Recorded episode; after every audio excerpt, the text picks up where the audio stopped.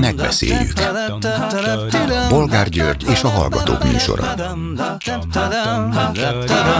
A műsor telefonszámai 061 387 84 52 és 061 387 84 53. Jó napot kívánok a Klubrádió mikrofonjánál Bolgár György. Mai műsorunkban beszéljük meg, hogy különösen veszélyes fordulatot vehet az Ukrajnában folyó háború, miután ma hajnalban drónok támadtak a Kremlre Moszkvában. Egy be is csapódott közülük az egyik épületbe. Az oroszok szerint a támadást ukránok hajtották végre, Ukrajna ezt tagadja. De ebből még súlyos fejlemények jöhetnek, különösen annak következményeként, hogy az oroszok hogyan válaszolnak akár az ukránok követték el ezt a támadást, akár az oroszok saját maguk ellen, akár orosz partizánok, ahogy ezt Ukrajnában állítják. Mégis kinek lehet az érdeke? Ide tartozik, hogy egy skandináv tényfeltáró riport szerint az északi áramlat gázvezeték tavalyi felrabbantása előtt néhány nappal három orosz hadihajó jelent meg a későbbi merénylet színhelyén. Kikapcsolták a normális kommunikációs eszközeiket, és egy teljes éjszakát ott töltöttek. Csak nem azért, Következő témánk, hogy a legnagyobb május elsőjei gyűlést 4-5 ezer ember részvételével a Torockai féle Mi Hazánk mozgalom tartotta Budapesten, a frissen kegyelmet kapott Budaházi Györgyel együtt. Hogy juthattunk oda, hogy egy szélsőséges jobboldali nacionalista csoport ellopja a munka ünnepét a baloldaltól? Nem kéne megnyomni a vészcsengőt, és egyáltalán milyen módszerei, eszközei vannak a baloldalnak arra, hogy mozgósítsa saját híveit? Mit gondolnak aztán arról, hogy a Fidesz egyik leggyakrabban használt úgynevezett biztonságpolitikai szakértője akinek szinte minden nap, szinte minden szavát közzéteszi a kormány média, egy Kastel nevű Romániából Izraelbe emigrált, majd onnét ide költözött magyar zsidó, egy nyilvános fórumon azt volt képes mondani, hogy az utolsó nagy, valóban európai vezető a világpolitikában Adolf Hitler volt. Ezt, mint zsidó mondom, tette hozzá hangsúlyosan. A győri rendezvényt egyébként a Hit gyülekezete termében tartották, és a műsorvezető a gyülekezet online rádiójánál, majd a Felekezet Hetek című heti lapjánál dolgozott. Milyen szerencsétlen véletlenek, de végül is az a lényeg, milyen szakértőkkel dolgozik, dolgoztat a Fidesz. És hát ne felejtkezzünk meg továbbra sem az új magyar vezérkari főnök elgondolkodtató kijelentéséről, hogy a szitja megközelítést és a nukleáris ütőerőt vissza kell hozni a magyar katonai gondolkodásmódba. Nem értem, nem értem. Hát önök? Telefonszámaink még egyszer 387 84 52 és 387 84 53. Háló, jó napot kívánok! Jó napot kívánok! Michel Schuller vagyok. Hát annyi téma van itt most, ami felsorolt bolgáról, hogy mindegyiket lehetne hozzászólni. egy, egy egész híradást próbál, kitenne, igen. Hát retteltesek ezek a fejlemények, de nem váratlanok egy, egyáltalán. Engedje meg, hogy egy mondat erejéig rátérek arra, hogy 7 milliárdba került a pápalatogatás, olvastam az önöknek a Facebook oldalán, és én nekem a nagy bánatom volt, de most nem akarok erről sokat beszélni, csak, csak két mondatot, hogy a, a Kossuth téri Szentmisére az egyszerű tömeget azt a nagyon-nagyon nehezen engedték be. Volt olyan, volt olyan beléptető kapu, amit, amit be is zártak, aztán később megnyitottak a Margit hídnál, az a sornak a vége, amelyik a szem, az alkotmány Szemele utca sarkán levő beléptető, egyetlen beléptető kapun be akart menni. Én 5 órától ott voltam, és végül is részt vettem a Szentmisén, tehát 5 órától 7 óráig tartott, amire beléptettek, beléptettek úgy, hogy közben ezt a másikat a Bátorúti sarkán megnyitották végül is a közönség előtt, tehát egy óriási kavarodás volt, és akkor végül ezeket a szerencsétlen egyszerű embereket beengedték a Rákóczi, vagy a, igen, a Rákóczi környékére, ahol a füvet ilyen műanyag lapokkal letakarták, az nagyon sok pénzbe kerülhetett, mert a térnek a közepén meg a kiválasztottak, a klérus és a kiválasztottak, tehát mégiscsak voltak kiválasztottak, ott széken ültek, meg egy hatalmas nagy ö, ö, emelvényt, pódiumot ö, ácsoltak nekik föl, hát ott voltak a, a, a különleges, tehát, tehát gyakorlatilag ez a katolikus egyháznak ez a hűbér, mit mondjak, ez a hűbéri rendszere, ez nem változott meg még a mai napig se, ott a Szentpéter téren, amikor ott látjuk a nemzetközi közvetítésekben tart, szertartást vagy áldást azt a pápot, az emberek egyformán mindenki, kicsi, nagy, gazdag, szegény, egyformán vagy áll, vagy pedig hozott magával egy széket, tehát nem különítik el őket. Na, ezt ennyit akartam mondani, hogy nagyon megdrágította az is, hogy a Kossuth téren ezt a tömeget megpróbálták kiszorítani, minden mellékutcába körbe, rengeteg biztonsági, rengeteg kordon, annyi fémkordon volt, hogy talán még Szovjetunióban és Oroszországban is hoztak. Hát fő a biztonság, és különben is csak a résztvevők kényelmét akarták elősegíteni, a sok oda készített székkel, meg fehér kalapokkal, az is, azt is oh, valószínűleg az, osztogatták. Aki kapott, az leülhetett, Úgy, és bementett a fél közepére, ott nagyon szellősen voltak, a többiek meg ott szorongtak kívül, hát én a, én a Rákóczi szobor tövébe ücsörögtem, hoztam magam a széket. Na, tehát ez megdrágított, ezt, ha a hősök terel viszik, sokkal egyszerűbb van az egészet, székeket nem viszik, mindenki hozza meg, űralkalmatosság, demokrácia lehetne, lehetne. Na mindegy, ennyit a, a, a Szent Miséről, és nem akarok erről többet beszélni. Csak a, megütötte a fülemet, hogy azt mondja, hogy 5 órától 7 óráig igen, mikor? Igen. De be, ez haj, de ez hajnali mikor volt? Öt. Hajnali ötkor oda ment? Hajnali ötkor ott voltunk. Ott volt az embereknek a nagy hát sokan már ott voltak hajnali ötkor, ugye hatkor volt a beléptetés, hát sorban álltok. Ó, és akkor jöttünk a szabadságtér fel, akkor már gyanús volt nekem, hogy a szabadságtér van kivetítő, hogy itt is ide is akarok még embereket hozni. Mentem tovább, és akkor a, a Bátori utca ö, ö, sarkán volt a az első beléptetés, ahonnan végül közölték, hogy nem menjenek el, mert itt csak a dolgozókat léptetik be, elzavartak a a Szembere utca alkotmányos sarkára egyetlen egy beléptető kapuhoz, és ott mondom, ott elkezdett a sor, 6 órára az a sor, amit ott már az a Margit állt és akkor megnyitottam. Na, szóval olyan cikk, és maguk se tudták szegény rendezők, hogy vannak, mert a meghirdetett beléptető kapustól kettő nem működött, Aha. sőt három nem működött, a egy, egy működött csak. Szóval ez hihetetlen volt. De reméljük, ezek nem azok a beléptető kapuk voltak, amiket még Dajcs Tamás rendelt az Újpesti stadionban. Ezek, ezek sátrak voltak, ahol mindenkit átvizsgálták, meg a táskákat átvizsgálták. Szóval a Walton biztonsági szolgálat hatalmasan kiterjesztett létszámmal dolgozott itt Na, tehát ez, ez sok pénzbe került, és sok, sok, sok pénzt lehetett erre akasztani.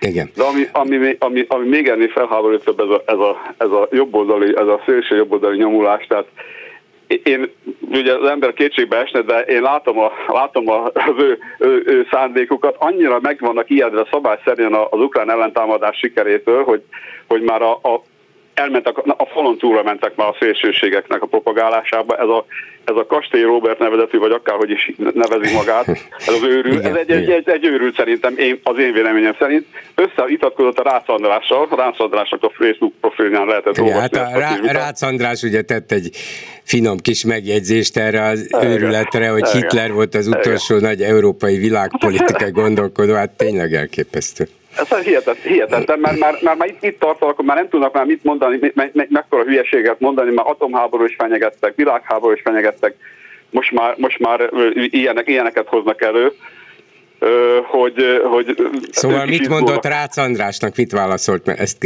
e, akkor szakítottam félbe. Hát, hát a, a, a Rácz Andrással vitatkozott ezzel igen, a dolgokról, tehát igen. mégse azt mondta, mégis azt mondta, Rácz András idézte a, a YouTube felvételt, mindent, hogy igen, és azt mondtad, aztán ő is megismételte egy levélben, amit, amit a látszódás nyilvánosodott, hogy ő szó szerint ezt mondta, hogy hát ő volt az út, mert, mert ő neki volt, a Hitlernek volt elképzelés a, a, a világrendről, más, mások mint hülyék voltak, csak a Hitler.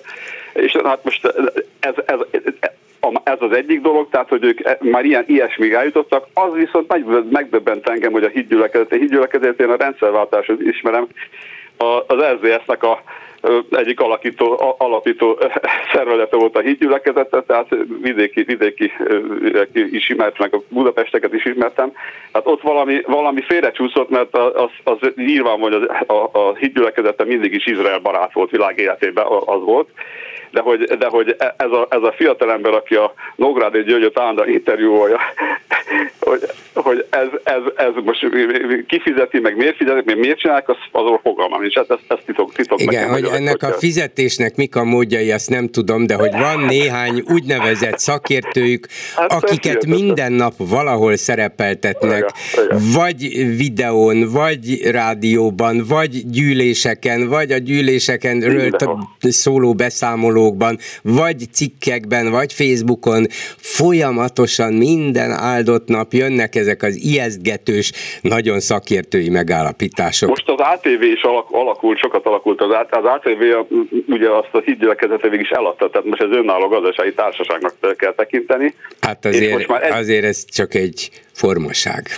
Lehet. Egyre, egyre másra jönnek be olyan emberek, csempészek be olyan embereket már, hát múltkor a Nógrádi vitatkozott a, a, a, a Kajzer Ferenccel, aki, aki, aki még mindig tartja magát, még mindig ott dolgoztat az egyetemen, és még és tartja magát az Atlanti véleményed, vagy Zálas Péter, de csempésztük be ezt a Nográdit, meg, a, meg egy másik, másik szakértőjüket, és hát majd jön ez a kaszt. Ugye én nem nézem a hírtévét, meg ezeket most, már, most nem tudom nézni, de ezek ugye ott szerepelnek, és ott osszák az észt. Igen. És hát néha így, amikor így a híradásra bekerülnek egy ilyen, egy ilyen egetverő őrültséggel ebben a hitelmondattal, akkor ugye akkor, tele van vele az internet.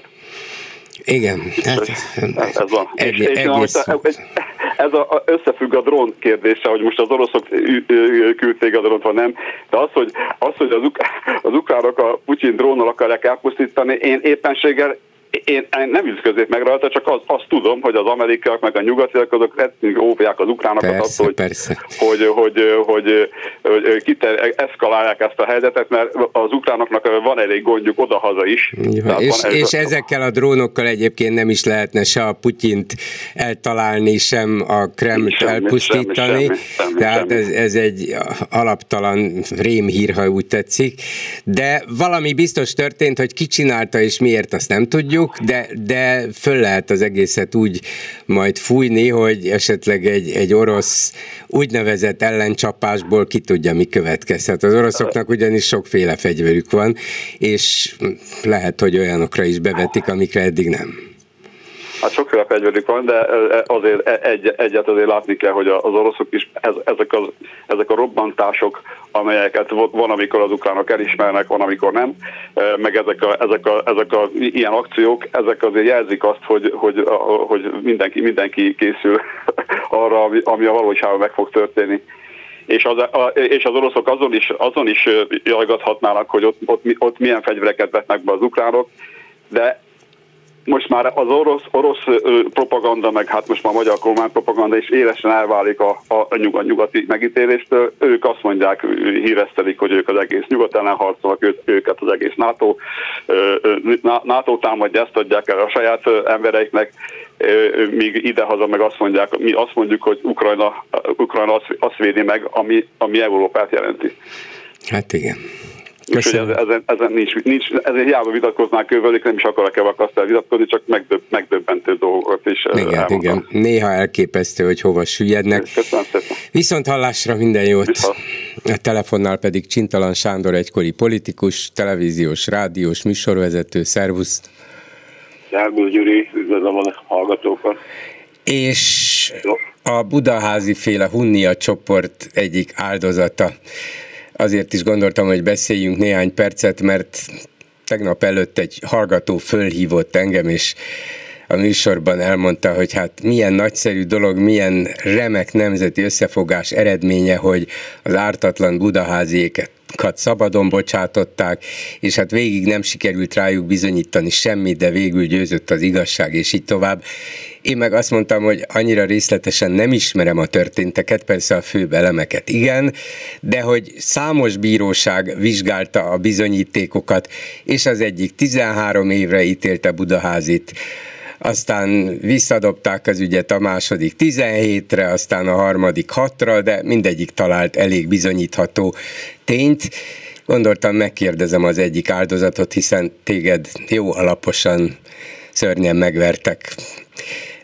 Biztos nem szívesen emlékszel rá, de de biztos követted is az eseményeket, vagy legalábbis a tárgyalásnak a rád vonatkozó részét, hogy ez például mennyire sikerült bizonyítani, hogy ez a budaházi csoporthoz köthető volt.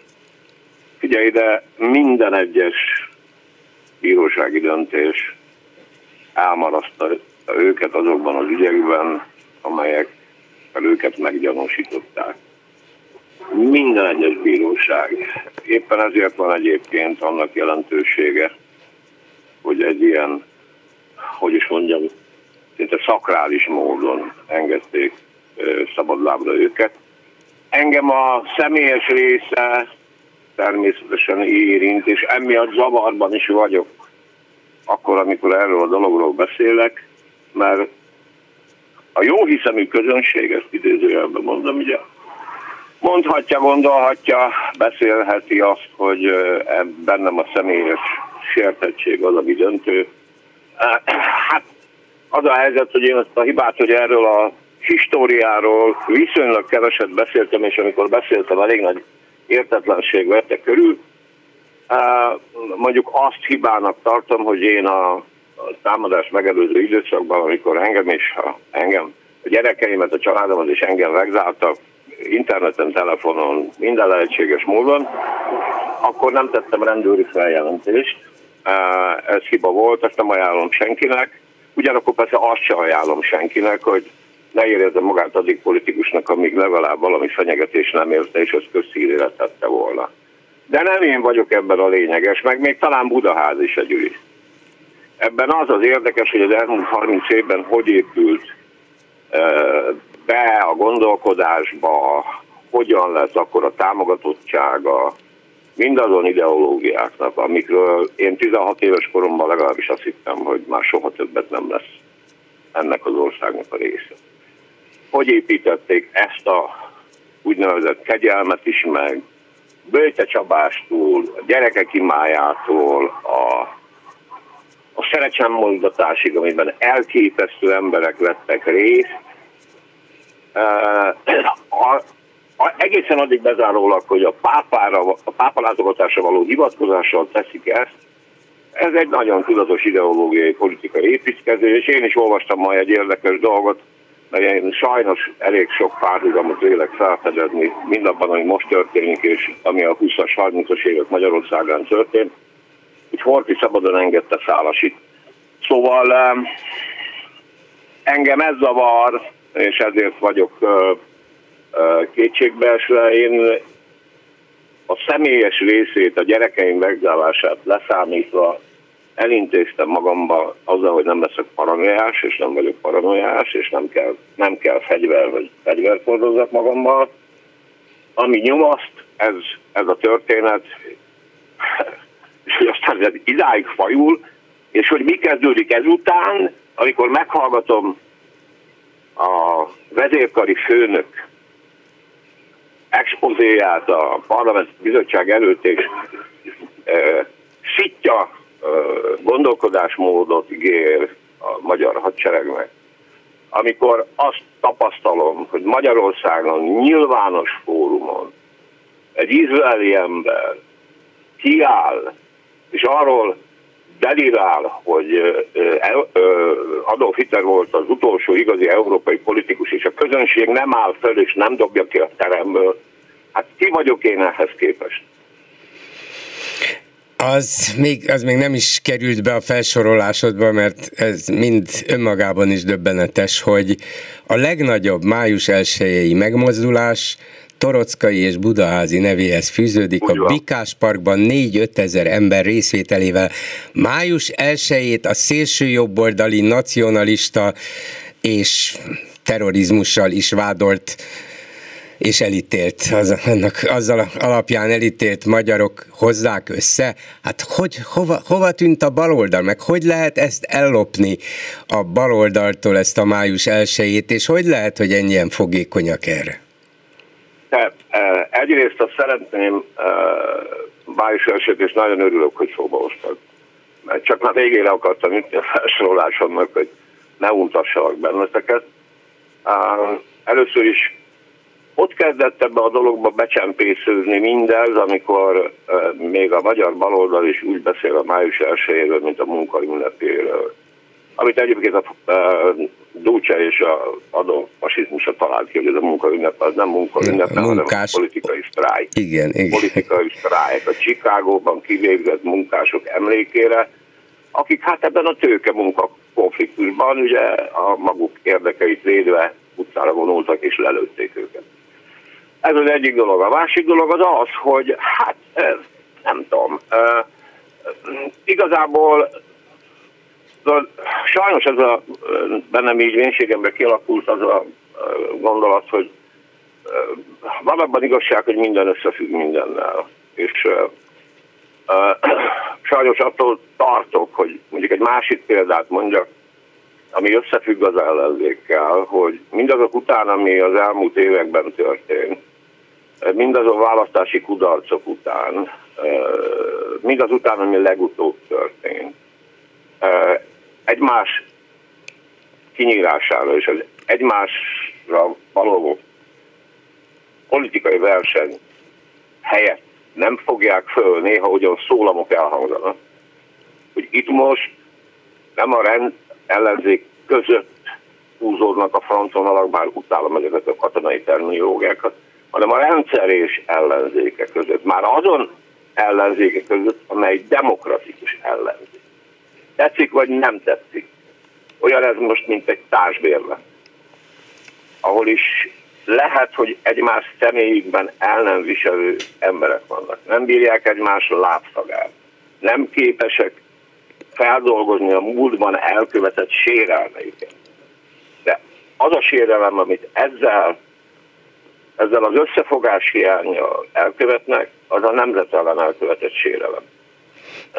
És nagyon hasonlít, nagyon hasonlít, ha már szóba hoztad a 20-as, 30-as éveket, a Igen. náci Németország kialakulása előtti időkre, amikor a demokratikus baloldali pártok Igen. egymással harcoltak, Igen. ahelyett, hogy észrevették volna, hogy itt súlyos és tragikus rendszerváltás következik. Igen, és, és, és ugye a nyelv is, tehát uh, szóval én, én azt gondolom, hogy már régen fel kellett volna ismerni, hogy nem az ellenzéknek nem a hatalom által etetett tematikával kellene foglalkozni. Te jól emlékszel rá, ha egy Takács Imre bácsi annak idején Tölgyesi Péterrel együtt tudott az ellenzéki kerekasztalban együtt dolgozni, ki a maga képességei és tudása szerint. Hát itt a fiataloknak tudják ki az a Takács Imre bácsi, szegény nem, na mindegy, egy egyszerű lélek volt, mert meg egy Tölgyesi Péter, azt tudják. És arról tájékoztatta az akkori sajtó, igaz, hogy az is egy másfajta sajtó volt, meg nem volt annyira monopolisztikus minden ellenkező híreszteléssel szemben, arról tájékoztatták a, a kedves közönséget és a választópolgárokat egy, mit csinálnak most? Kettő.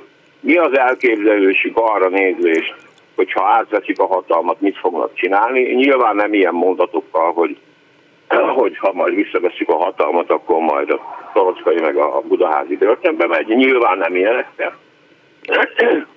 és arról, hogy mi a baj ezzel a rendszerrel, és ami, ami, ami a legeslegfontosabb két dolog, az egyik a Európa, az Unió, és az, hogy kik vagyunk mi, és miért tartozunk ide, és miért jó ez nekünk, és hogy miért függ össze ez a közjóval, és hogy a gyilkos az gyilkos, az áldozat meg áldozat, ez a háború. Csak erről beszélnék, semmi másról. Csak és kizárólag el, és ezen kellene dolgozni. Együtt, tetszik vagy nem tetszik. Ezt adta a sors, ez lett az életünk. Erre tessék értelmes választ adni. Igen jól foglalom össze, akkor azt, amit mondtál, hogy Budaházi és társai szabadon engedése után, mint egykori áldozat, nem magadat féltet, hanem az országot? Abszolút precíz, csak jó, hogy te mondtad, mert tőlem szerintelenségnek tűnt volna, de abszolút, és azt gondolom ezúton is egyébként, hogy mindannyiunknak, akinek ehhez a dologhoz van affinitása és lojális ez iránt a haza után, iránt, kerekesszékes, öreg, fiatal, szőke, liberális, vagy szozlem, vagy, vagy szabadelvű, vagy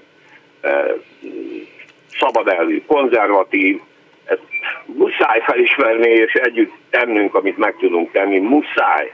Mert nagyon nagy baj lesz. Ezek a pokolba akarnak bennünket vinni. Orbánnak nincs más útja. Rajta van azon az úton, ami ezt az országot pokolba vezet, és már visszafordulni se tud, Gyuri. Nem tud, nincs hova.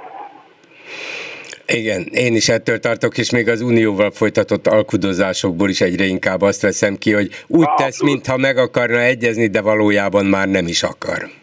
De figyelj ide, amennyi pénzt még ki lehet venni az Unióból, azt mindenképpen nyilvánvalóan ki akarja venni. Amúgy ez ürügy is az ő számára, hogy igazolja egyrészt aktuális politikáját azzal, hogy azért van a rettenet infláció, meg minden kutyafüle, mert hogy az Unió szankciózik ebben a háborúban. Azon kívül van neki egy jól felkínálkozó békepártisága, amit szintén elengedtünk, hogy finoman fogalmazzak már, hogy az ellenzék. Abszolút így van, és figyelj ide!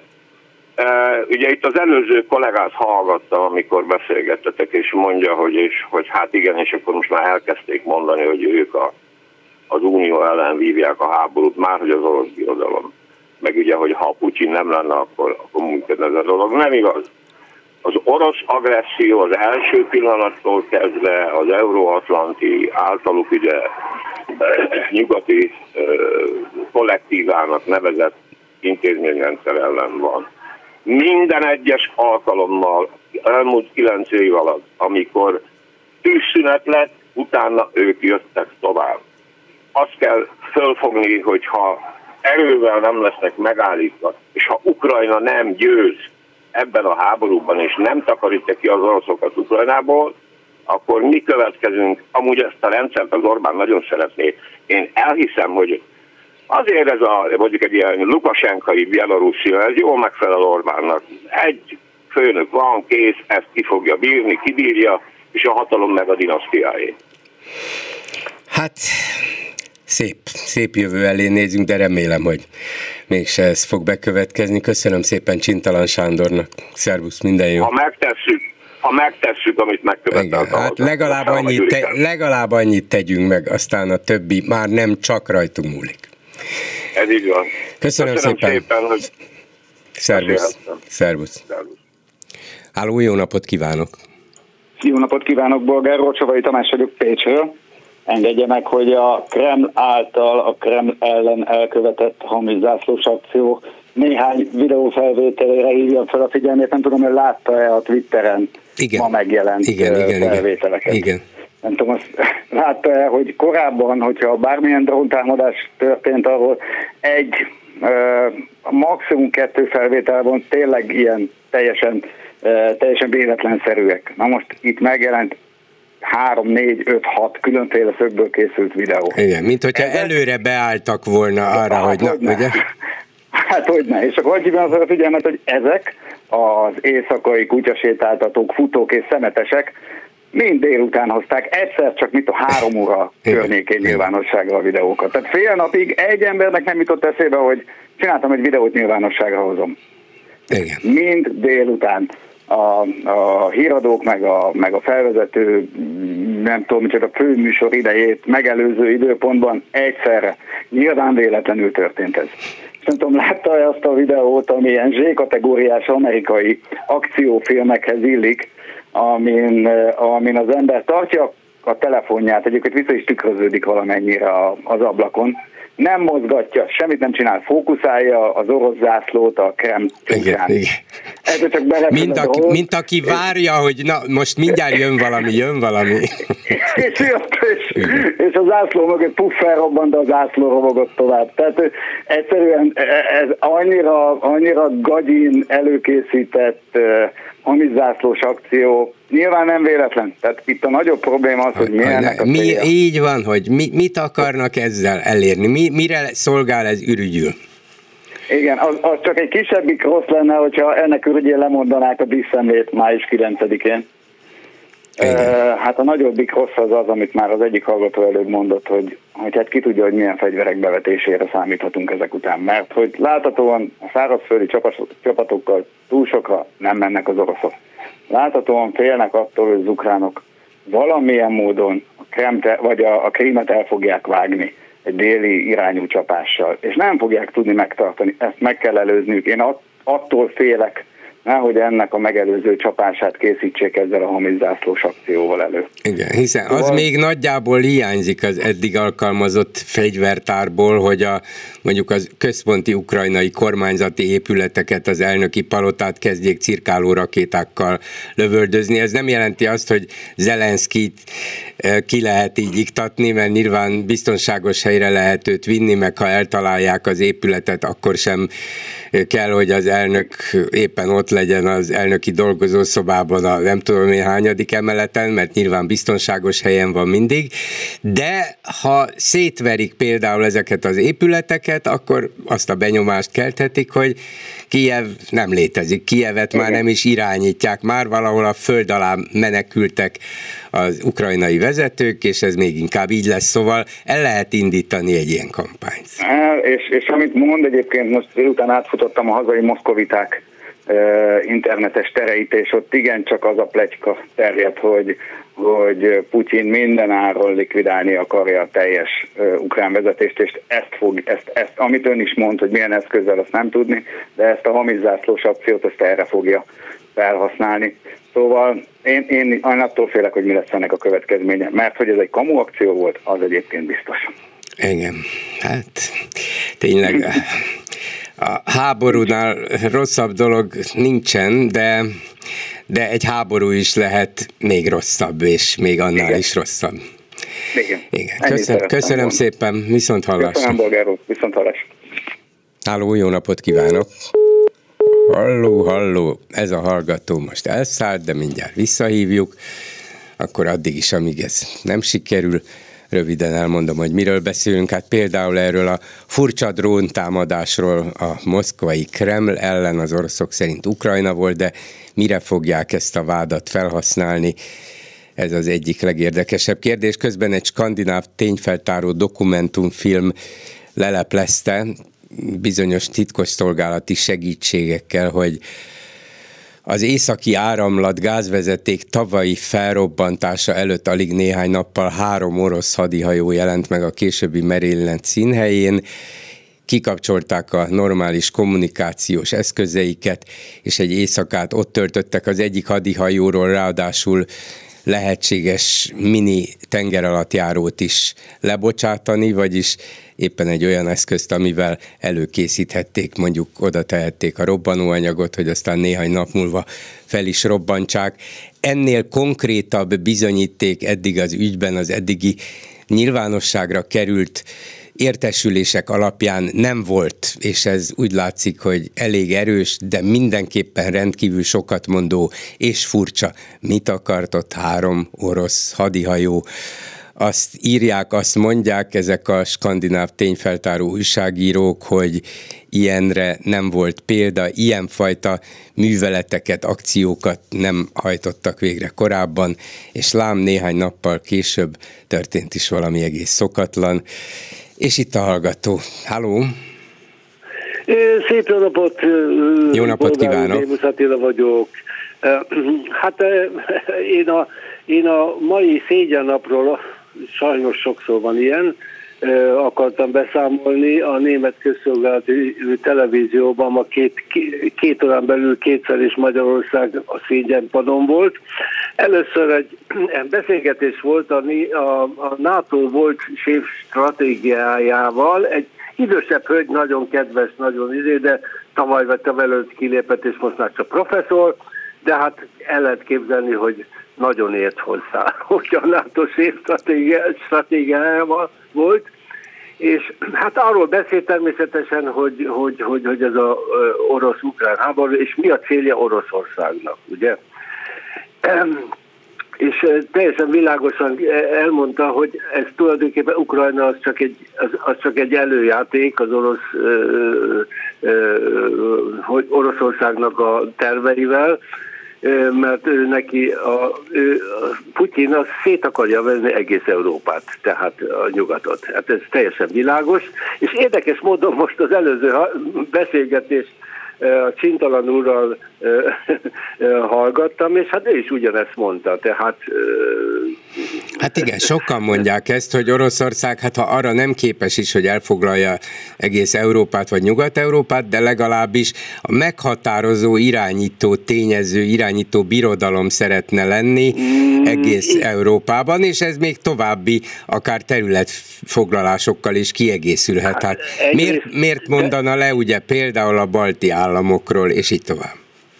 De nem is katonailag mondta ez a hölgy, főleg, hanem, hanem, hanem, hanem ugye ezekkel a különböző cyber támadásokkal, Igen. akkor azzal, hogy olyan szövetségeset keres Nyugat-Európába, és itt jött be ugye Orbán Viktorunk, Kerek Perec így mondta, mint például Orbán Viktor, akinek a fő hogy mondjam, célja ugyanez, hogy nyugatot szétverni. Hát szóval ez, ez, ez a mi hírünk, hogy mondjam, a normális társadalmakban és a, és a, és a, és a, és a normális, hogy mondjam, szake, szakértőknél. Gondolom, hogy azért a nyugati politikusok, akik, akik nem Orbán kottájából játszanak, ugyanezt gondolják. Szóval ez, ez valami Borzasztó. A másik, a másik ilyen, ilyen, ilyen szégyen padon ülés, az most egy órával ezelőtt volt a CDF-en, hogy a, most jött ki egy ilyen nagy nemzetközi felmérés az újságírók helyzete a világban. 182 országban vizsgálták, és az az is benne volt, hogy, hogy bár Európában vannak a legjobb helyzetben az újságírók, de főleg ugye Nyugat-Európában, és akkor hirtelen ugye természetesen a mi parlamentünk belett játszva, de a Magyarországon a újságíró helyzete, hogy mennyire romlott, és hogy micsoda, micsoda represszáliakkal, és nem tudom, meg kell nekik. Tehát ugyan, borzasztó, nem? Hát szóval két óra belül mondjuk a tévé nézők azt mondják, Magyarország, hát ez már... Ez... Nézze, erre csak azt tudom mondani, hogy Németország már nem létezik. Na jó, nem nem létezik, ahogy módosította a professzorasszony, hanem eltűnőben van. Hát nem mindegy, hogy egy eltűnőben lévő egykori európai nagyhatalom médiája mit mond, hát azt ráadásul ja, nem is szabad igen. az a média. Úgyhogy igen, azt igen, mondják, igen, amit irányított. szabad. Pontosan. Szóval csak erről akartam beszámolni, mert, mert hát szóval ez, ez nem tudom, hogy hova. Ne, nem túl színen, nagy öröm, hogy... igen. Nem túl nagy hát öröm, hát és ez, ez nem tesz nekünk jót, az biztos. Köszönöm szépen. Hát minden jót. Viszont hallásra. A telefonnál pedig Kaiser Ferenc biztonságpolitikai szakértő, a Nemzeti Közszolgálati Egyetem docense. Jó napot kívánok! Jó napot kívánok! Hát van itt mit megbeszélni önnel. Az elmúlt órák talán legnagyobb visszhangot keltett nemzetközi híre az, hogy állítólagos dróntámadások érték a Kremlt Moszkvában, az oroszok szerint az ukránok követték el, az ukránok ezt tagadják, szakértőként, aki aki ért az eszközökhöz is, meg, meg van fogalma arról, hogy hogy zajlik egy háború, akár egy ilyen modern háború. Eleve ott kezdődik, hogy az ukránoknak vannak olyan eszközeik, amelyek amelyek elküldhetők Moszkváig, illetve elküldhetők-e úgy, hogy az orosz légvédelem csak ül nézi, és csak akkor csapja össze a tenyerét, hogy húha, amikor a Kremlnél valami megjelenik? Ugye most már számos videófelvétel, én legalább hármat, négyet láttam, mutatja az eszközt. Ugye a két drón közül az egyik, egyiket, ami becsapódott. Ez egy ilyen nagyobb méretű úgynevezett quadrocopter, tehát vélhetőleg kínai eredetű, ugye ezt a típus nevezik Alibaba drónnak is, mert nagyjából 10 ezer dollárért meg lehet venni, és a szakértők szerint ugye a robbanás méretereje, ami 2-3 kg robbanószár enged következtetni, és arra utal, hogy ez egy ilyen eszköz lehet. Na most ennek a hatótávolsága, hát nem, hogy az a több száz kilométer, ami kéne az ukrán határtól a Kremlig Moszkva belvárosáig, hanem pár tucat kilométer maximum, tehát ezt vélhetőleg a moszkvai urbanizáció területéről indították. ami hát mondjuk úgy nagyban csökkenti annak a valószínűségét, hogy ezek tényleg ukránok voltak. Ugye ha, csak, ha csak nem, bocsánat, ha csak nem az ukránok már a spájzban vannak. E, igen, de különösebben sok értelme nincs. Ugye eleve a támadás akkor következett be, amikor Putyin nem is volt a Kremben, tehát ugye a Nova Ogarjovói rezidenciáján tartózkodott éppen. Ezt azért vélhetőleg az ukrán titkosszolgálat is tudhatta, de hát a nyugati titkosszolgálatok egész biztos tudják, hát Putyin mozgását azért nyomon követik, miként egyébként nyilván az oroszok Bidenét. Ráadásul ugye a robbanás ereje, ugye a szenátus tetejét talált el, ez nem is talált el, hanem picivel felette következett be a robbanás.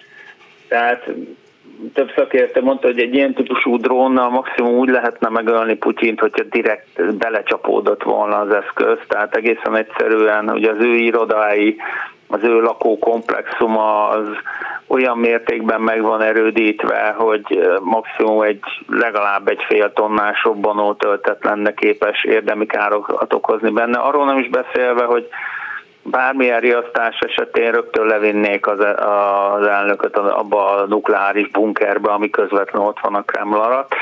Tehát bár az orosz stratégiai kommunikáció nyilván az, hogy ez egy Putyin elleni aljas háborús merélet volt, terrortámadás, szó szerint idézném a Rionovosztit. Valójában azonban azt mondja a nyugati szakértők, meg egy-két orosz, aki ugye emigrált, elmenekült nyugatra, hogy ez vagy egy úgynevezett hamizászlós művelet volt, tehát maguk az oroszok hajtották végre a támadást, hogy aztán ezzel indokolva például egy újabb mozgósítási lépést jelentsenek be, vagy pedig esetleg orosz ellenálló csoportok, amit én azért nem nagyon hiszek, mert Oroszországban kőkemény rend van, tehát gyakorlatilag nem nagyon vannak ellenálló csoportok. Ugye a Föderációs Biztonsági Szolgálat, ugye a lánykori nevén KGB, az borzasztó hatékonyan dolgozik. Tehát én személy szerint arra tippelek, hogy maguk az oroszok követtek el egy ilyen típusú támadást, hogy azzal valamilyen nagyobb, vagy Ukrajna elleni, vagy Kiev elleni komolyabb drón és rakétatámadást vezessenek fel, Önnek vagy is ez a sejtése?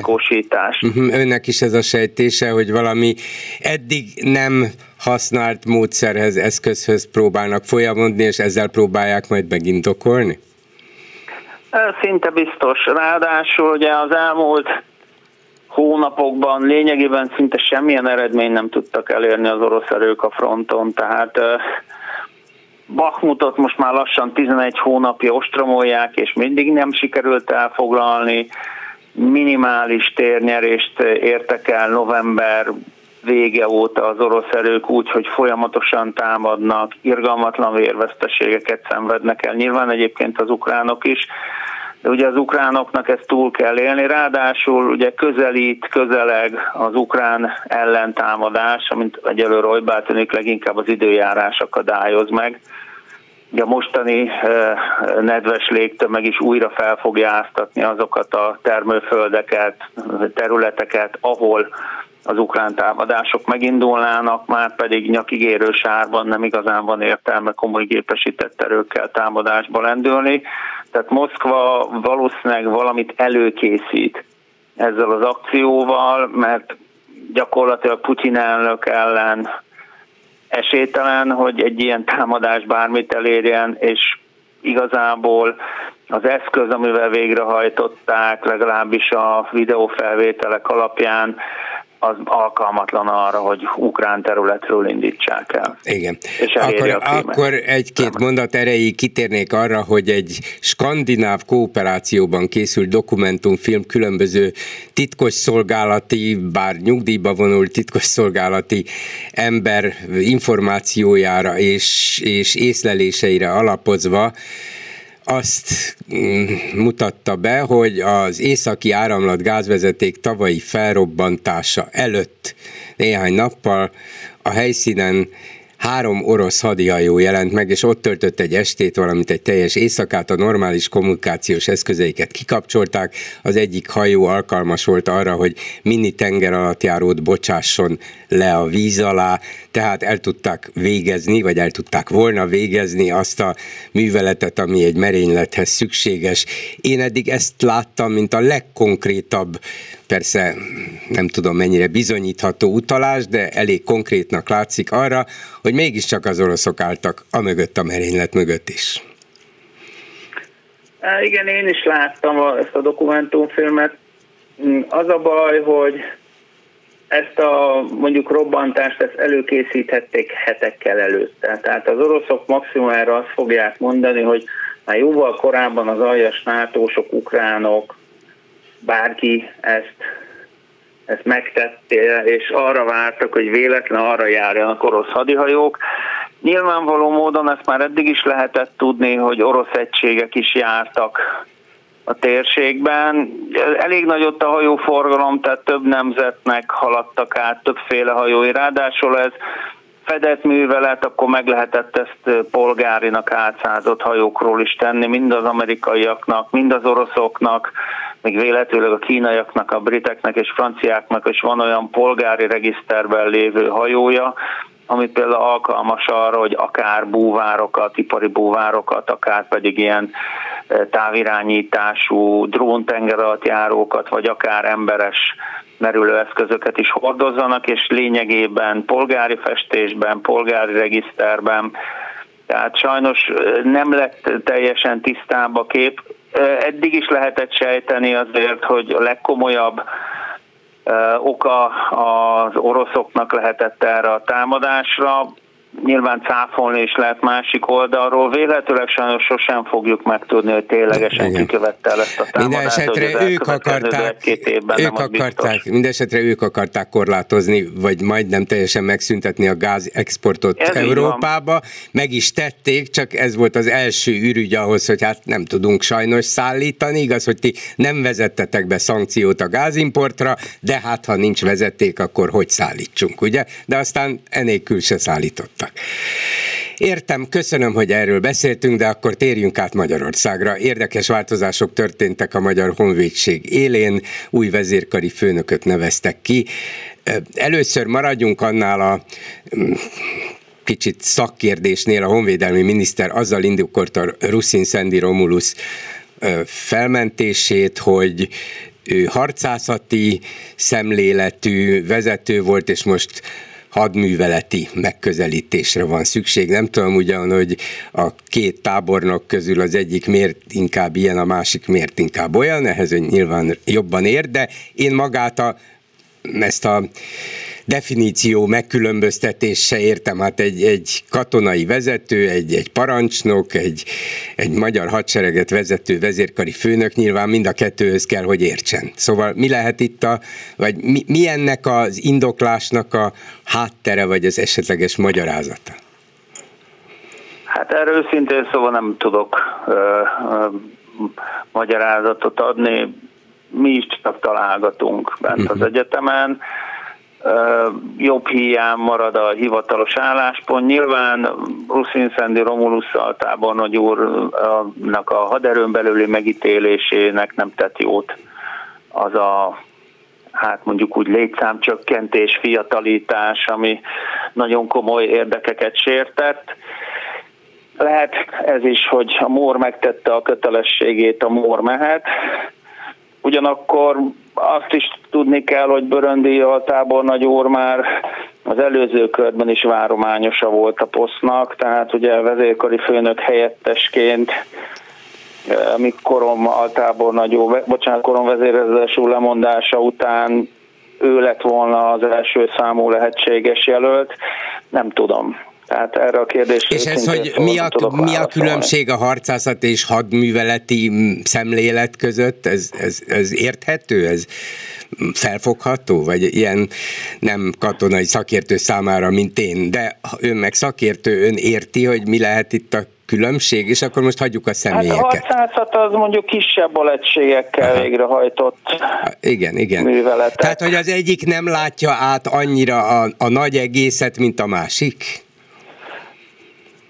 Nem tudom, tehát én nem vélelmezném, hogy Ruszin Szendi Romulus altából nagyon elátta volna hát a nagy egészet. Lehet, hogy most másfajta megközelítésre van szükség. Nem akarok találgatni, nem, nem tudjuk a pontos okokat általában nem feltétlenül szoktuk ne, tudni. Igen, igen, nem, nem szokták az orrunkra kötni, igen. igen.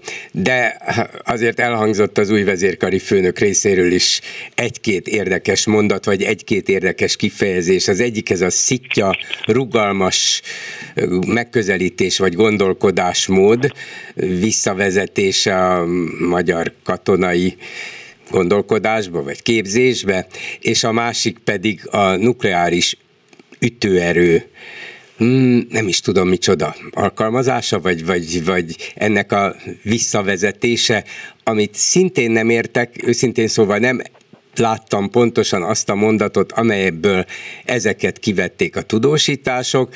A szitját azt valószínűleg nem kell különösebb kontextusba helyezni, azt, azt végképp nem értem.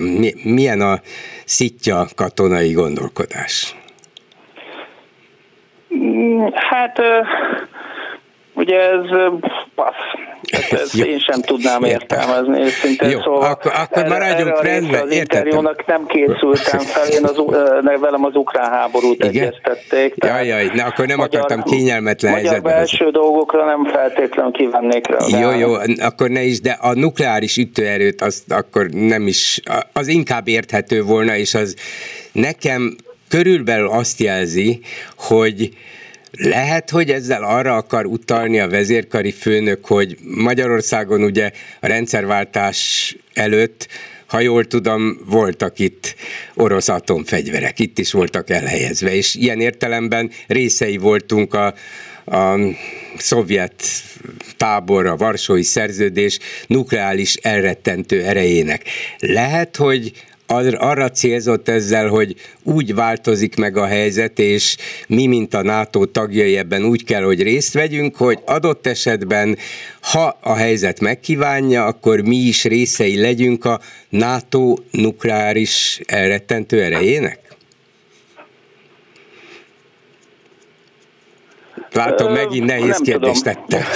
Őszintén szólva, Ugye a NATO részről nem vetődött fel arra igény, hogy atomfegyvert telepítsen Magyarországra, sőt, gyakorlatilag a volt keleti blokk tagállamai közül egyikben sem tervez a NATO továbbra sem nukleáris eszközöket telepíteni. Azok az országok maradtak meg ahova még a hidegháborúban uh-huh. vittek ilyen eszközöket. És egyáltalán kellene, tehát katonai értelemben szükség volna erre, hiszen Nem. el vannak helyezve ezek, lehet, hogy több kellene belőlük, ehhez se értek, de hát van megfelelő amerikai nukleáris fegyver Európa védelmére, kellene több, vagy kellene közelebb az oroszokhoz?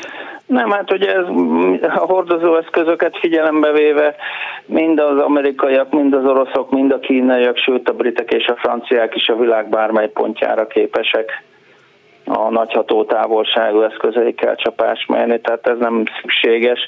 Itt esetleg arra gondolhatott a vezérkari főnök úr, hogy ugye esetleg olyan környezetben is fel kell készülni műveletekre, amikor ilyen eszközökkel már mondjuk úgy fenyegetnek, ilyen eszközök alkalmazásával, de hát az meg, az meg ugye már régen rossz. Hát igen, igen, meg, meg különben is akkor nem hiszem, hogy mi fogjuk elrettenteni az oroszokat attól, hogy ilyen eszközöket alkalmazzanak, legfőjebb az amerikaiak, meg a franciák és az angolok rettenthetik el, mi, mi legfőjebb beszélhetünk róla ha egyáltalán.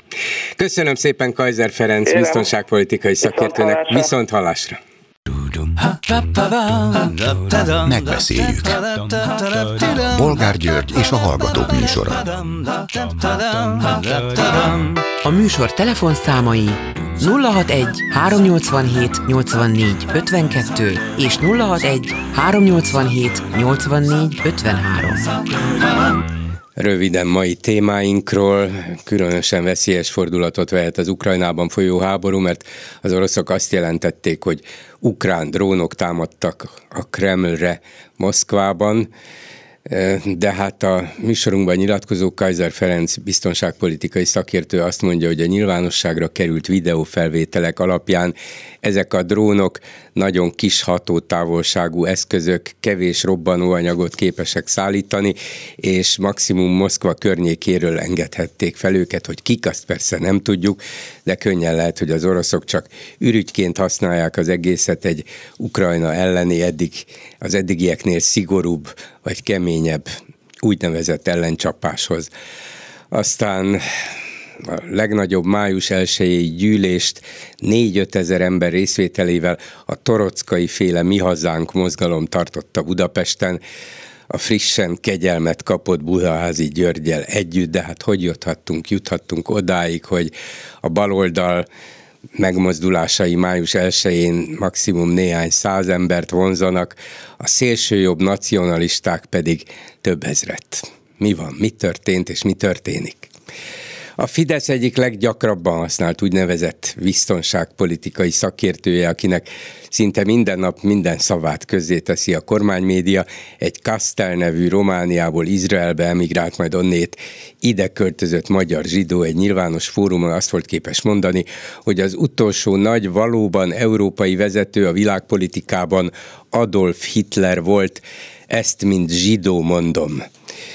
És még a kormányhoz nagyon közeli Mandiner egyik vezető munkatársa is azt írta erre, hogy na, csak hogy tudja, Stalin azért, ne, ő volt az utolsó, mert ugye túlélte Hitlert, és még bizonyos értelemben nagyobb is volt, mint Hitler, és aztán komolyra véve ezt a dolgot megemlít jó pár jelentős európai vezetőt, aki Európa szempontjából is világméretekben gondolkodott, szóval még a Fidesz közelében is voltak, akik körében megrökönyödést váltott ki ez az egészen elképesztő kijelentés, és végül a magyar vezérkari főnök elgondolkodtató mondatai a szitja megközelítésről, meg nukleáris elrettentő erőről, amit még a szakértő sem tud egyelőre értelmezni, de lehet, hogy majd értelmet kapnak.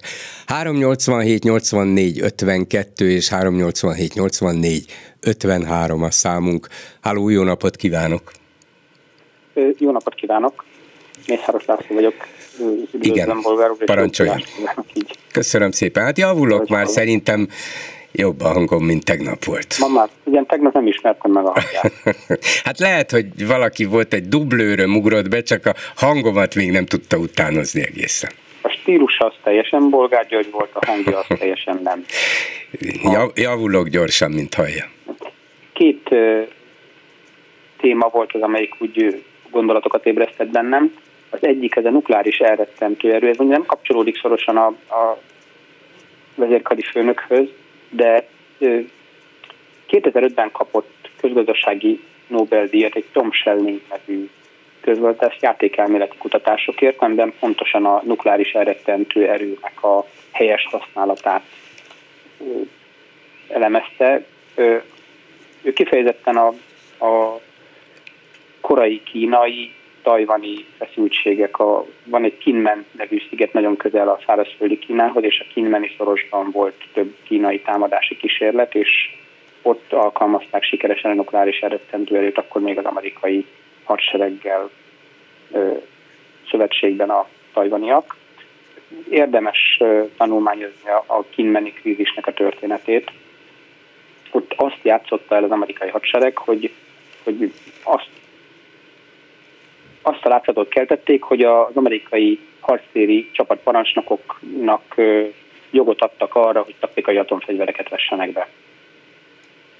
És felvonultatták azokat a 155 mm-es tarackokat, amivel be is lehet vetni ezeket a taktikai atomfegyvereket, és ugyancsak hagyományos robbanóanyagot lőttek ki vele, de minden esetre a kínai hadsereg visszavonult ennek láttán. Igen.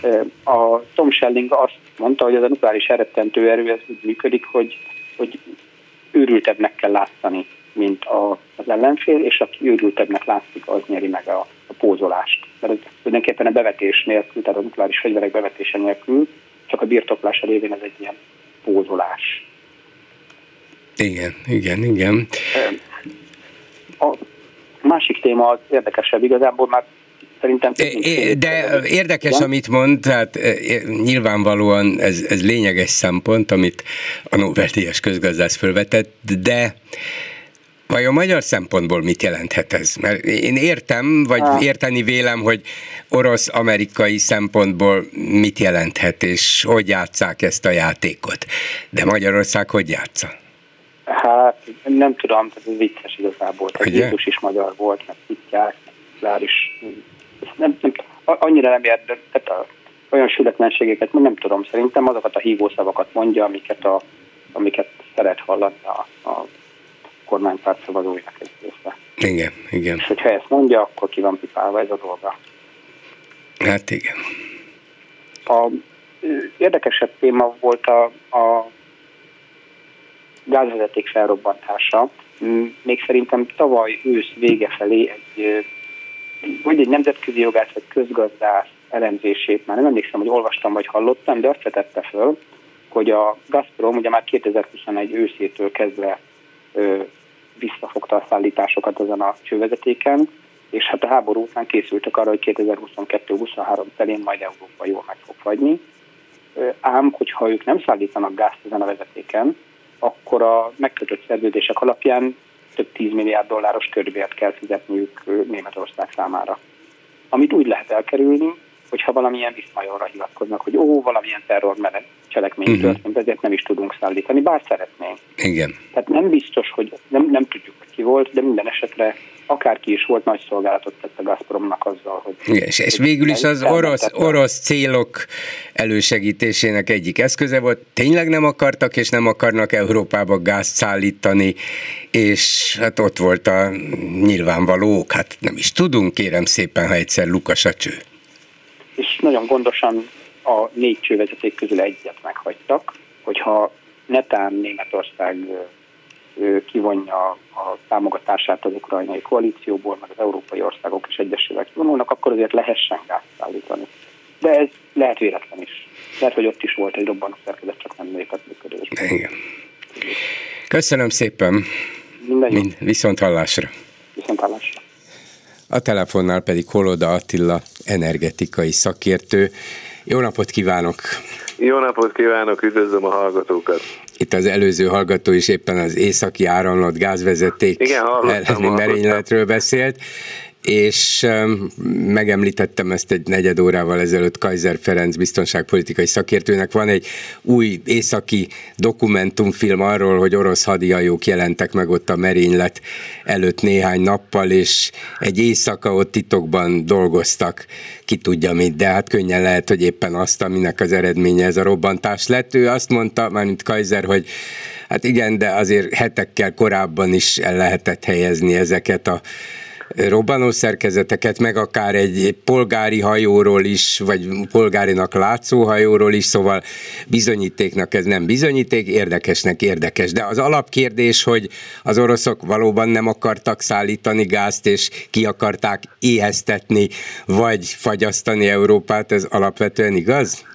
Én nem gondolom, tehát persze értem én ennek a logikáját, meg értettem az előbb a kötbérrel kapcsolatos megjegyzést is van, abban is egy logika, de hogyha abba gondolunk bele, hogy az oroszoknak igazából az exportbevételüknek a 65%-a szénhidrogén eladásból származik, akkor miért is ne lenne nekik érdekük? Tehát nyilván amikor annak idején meg volt a robbantás, akkor sokan sokféle elemzésbe fogtunk, hogy kinek mi és hogyan állhatott érdekébe, és ebbe akár az is beleférhet, amit az előbb az úr eh, taglalt, de valójában, hogyha a bevételi oldalról nézzük, akkor az oroszoknak ez egy olyan jellegű kiesést jelent, amit nem tudnak pótolni máshonnan. Hiába próbálja azt nagyon sokszor a kormánypárti sajtó is súlykolni, hogy majd eladják Kínának vagy Indiának, nem tudják eladni, nem csak azért, mert nincsen abba az irányba vezeték kiépítve, hanem azért is, mert csak gondoljunk bele, hogy Kína ö, olyan hatalmas szénmennyiséget termel, és ahhoz több tízmillió bányász tartozik. Nem fognak több tízmillió bányász munkájából csak azért semmit csinálni és elküldeni őket, mert mondjuk van egy olcsó gáz a piacon. Tehát azért ez sokkal összetettebb annál, mint sem, hogy az oroszok könnyedén értékesítsék az Európa felé menő korábbi mennyiségnek a kiesését. Arról nem is beszélve, hogyha kiesik ez a már pedig kiesett ugye ez a kapcsolat, az most egyértelműen látszik az oroszországi eladásokból, hogy csak hogyha a 2023-as év első hónapját nézzük, amiről ugye az orosz költségvetésről beszéltek, hát az 46%-kal kevesebb a bevételük, mint ami 2022. januárjában volt. Tehát én azt gondolom, hogy ez egy olyan komoly deficitet okoz a korábbi szuficites orosz gazdaságnak, amit nem kockáztatnak, ráadásul ez nem olyan, hogy akkor most felrobbantok egy vezetéket, holnap meg újraindítok, ez bizony sokkal nehezebben helyreállítható kapcsolat, arról nem is beszél, hogy ez az egész szituáció azért végig is oda vezetett, hogy Európában gyakorlatilag egy kilencedére esett, vagy egy majdnem egy tizedére esett az Oroszországból érkező földgáz mennyisége, és ez most nem azt jelenti, hogy akkor majd a vége a háborúnak, meg sok minden másnak, akkor majd visszaáll a rendszer, hanem bizony tartósan elveszítették ezt. Na de valamivel mégiscsak magyarázható kell, hogy legyen az, hogy 2021. augusztusától kezdve az oroszok szisztematikusan csökkenteni kezdték az exportot Európában. Ugye erről nem sokat szoktak beszélni, meg mindenki úgy gondolt, hogy persze, mert Európát ezzel próbálja próbálják az oroszok zsarolni, hogy adjanak engedélyt az északi áramlat kettesre, ugye biztos emlékszik rá, hogy arra nem is volt engedélyük, Igen. tehát a német bíróság gyakorlatilag elkaszálta ezt az engedélyt. Ugyanakkor arról nem sokat beszélnek, hogy azért az oroszok nem tudtak volna több gáz termelni, ha akartak volna sem, hiszen amikor a 2020-as pandémiás időszak volt, akkor nem csak az, a világ többi kőolaj és földgáz termelője fogta vissza a beruházásokat, hanem az oroszok épp úgy, hiszen azoknál az alacsony áraknál nem érte neki. És ez nem olyan egy beruházást felpörgetni, hogy egyik napról a másikra most beruházok, holnap meg nem beruházok, utána meg megint beruházok, ez sokkal több időt vesz igénybe, és bizony hiányoztak azok az új termelésbe állított mezők, amelyek talán még meg is kutatták őket, és meg is találták, de azért Szibériából eh, csatlakozást létrehozni ez a nagy vezetékhez, bizony nem olyan egyszerű dolog, arról nem is beszél, hogy Szibériában csak téli időszakban lehet dolgozni. És akkor itt jön be egy másik probléma. Most, ahogy figyeli mindenki ugye a klímaváltozással kapcsolatos dolgokat, egyre több olyan hírt hallunk, hogy bizony a tajga az nem fagy be úgy, mint korábban, mondjuk 20-25 évvel ezelőtt, amikor még én is rendszeresen jártam Oroszországba, vagy még azt megelőzően a Szovjetunióban, hát azért még Moszkvában is mínusz 20-25 fok volt egy téli időszakban, most meg azért elég ritkán fordul elő ilyen nap, és ugye a szibériai eh, nem befagyás, tehát a tajgának ez a fajta mocsár állapotban való eh, létezése, az bizony azzal is járt, hogy egyre több és több úgynevezett permafrost olvad ki a rendszerből, ami magával zárt nagyon sok eh, úgynevezett metán molekulát, és ezek a metán felszabadulás az bizony nagyon komolyan akadályozza a termelésbeállítási projekteket, hiszen gondoljunk csak bele, nem lehet heggeszteni egy olyan környezetbe mondjuk csöveket, uh-huh. nem lehet összerakni egy gyűjtőállomást, ahol bizony a metán az párolog ki a földből, és azért párolog ki, mert nem fagy meg elég ki a tajga úgy, mint korábban. És ráadásul ez a klímaváltozást tovább erősíti. Hát bizony, bizony, még inkább. Ajaj, gyakorlatilag na. még hatványozottabban, ugye a metának 5-6-szor erősebb a hatása, mint például a CO2 kibocsátás. Ne ijesztgessen bennünket, úgyhogy áttérek valami másra.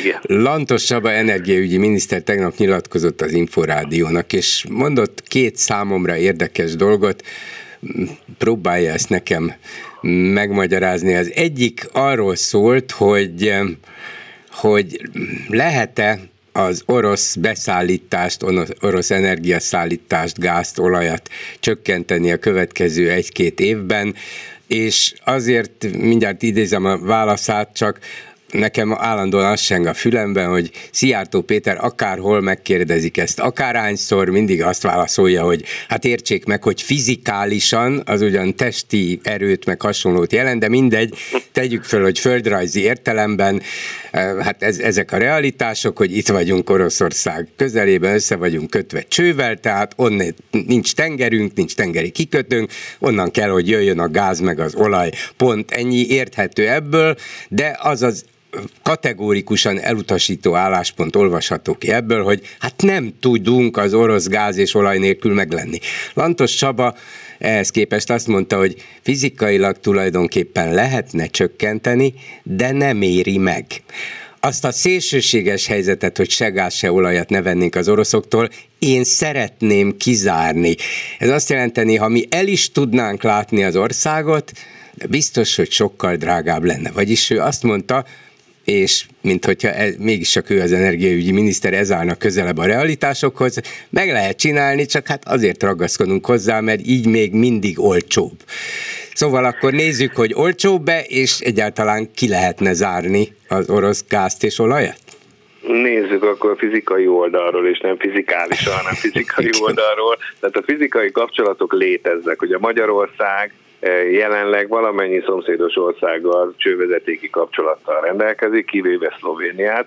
Ez azt jelenti, hogy gyakorlatilag része vagyunk az integrált európai földgázrendszernek, így az integrált európai földgázrendszerből elméletileg bárhonnan tudunk földgázt vásárolni, tehát a, a Szijjártó Péter nem mond igazat, vagy azért, mert nem tudja, vagy azért, mert direkt félrevezeti a közvéleményt. A Lantos Csaba, ő igazat mond, tehát fizikailag megoldható olyannyira, hogy az elmúlt időszakban a nősz őszi időszakban, amikor eh, nagyon hirtelen lement a földgáz ára, és mindenki már eh, próbált eladni földgáz, és akkor lefelé zúgott a földgáz ára, akkor bizony volt olyan nap Magyarországon is, hogy a Magyarországra érkező importgáznak csak egy negyed jött a klasszikus török áramlatról, az összes többi az máshonnan jött.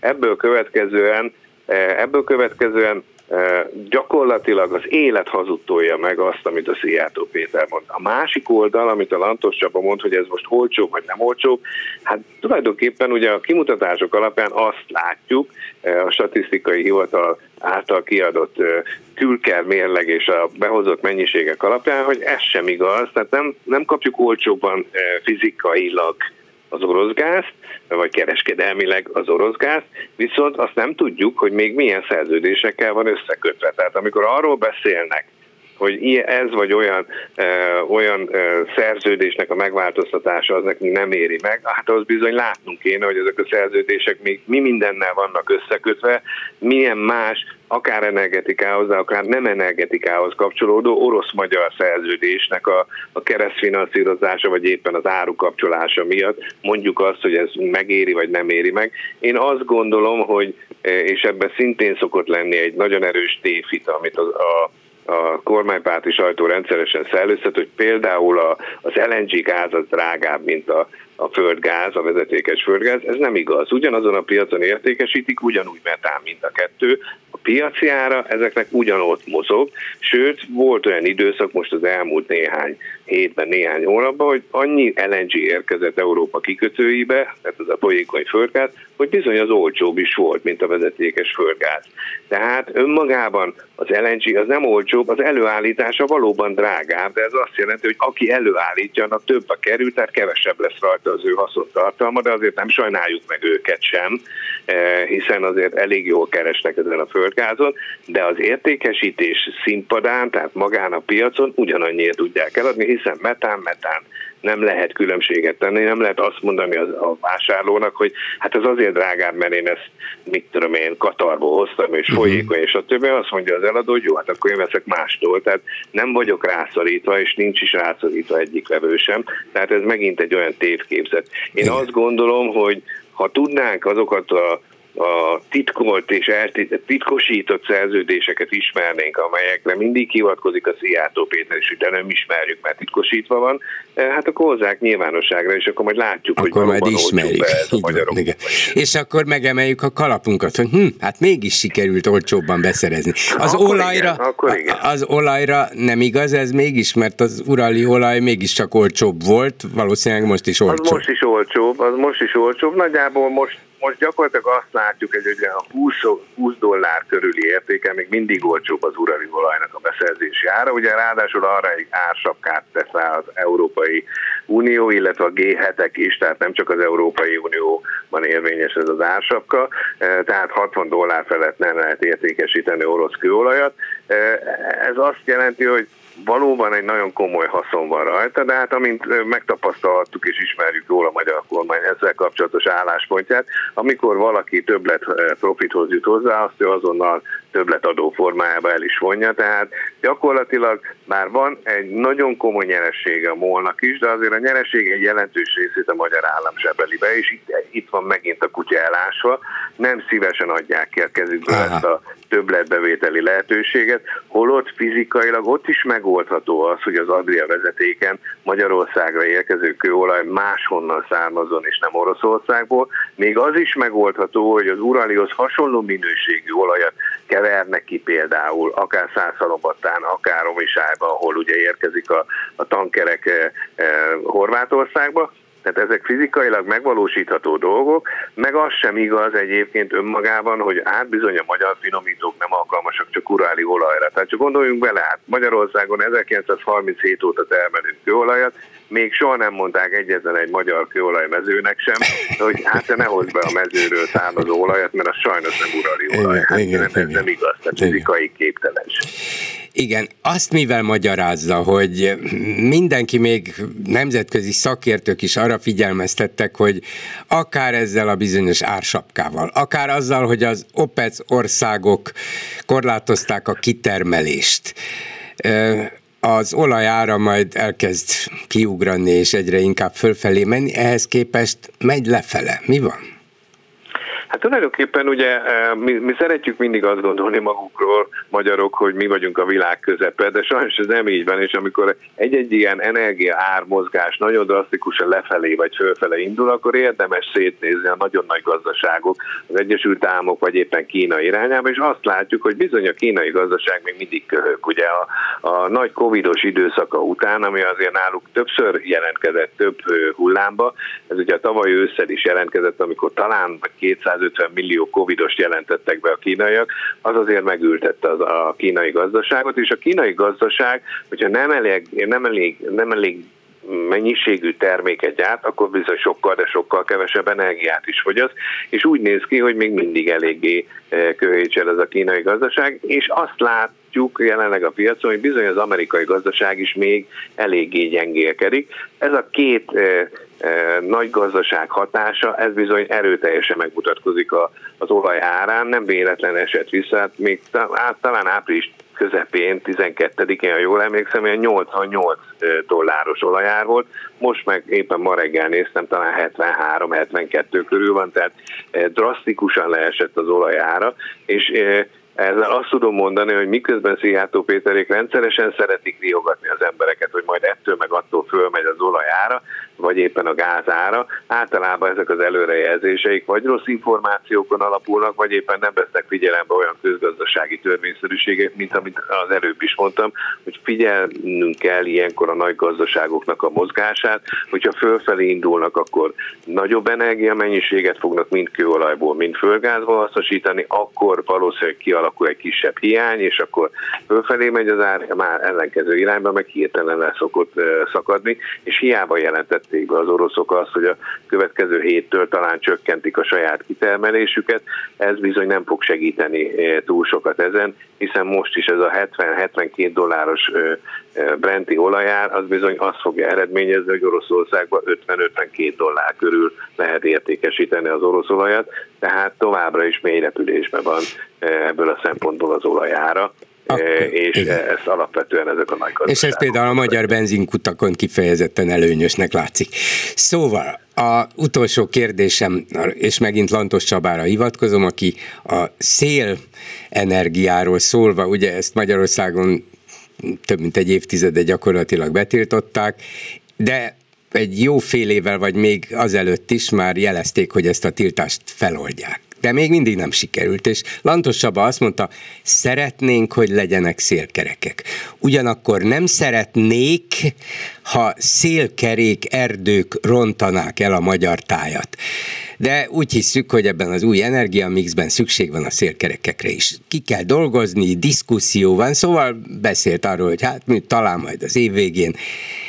Én nekem van egy szörnyű gyanúm, hogy kik lehetnek, a, kik azok, akik a szélkerék erdők ellen vannak, lehet, hogy csak egy emberem múlik ez az egész, mint annyi más? Hát, Igen, hát azt szokták mondani, hogy Orbán Viktor személyesen sem szereti a szélkerekeket. Ilyenkor mindig hozzá szoktam tenni zárójelben, hogy én sem, mert én olajmérnök vagyok, és az nekem konkurencia. Mégis azt gondolom, hogy igenis kell, hogy helye legyen a magyar energia mixben a szélenergiának. Különösen azért, mert hogyha belegondolunk, mert itt az elmúlt 13 évben nem létesítettek új szélerőművet. Holott ebben az időszakban nagyjából egy olyan 1500-2000 megawattot könnyedén lehetett volna, még úgy is, hogy nem rontjuk el vele a városképet, nem rontjuk el vele azokat a látványokat, amikre ugye hivatkoznak, hogy a miniszterelnök sem szereti, és sokkal inkább azt gondolom, hogy, hogy azok, ellen érdekeltek ebben, akik például rengeteg napelem-parkot telepítettek, azoknak konkurencia lehet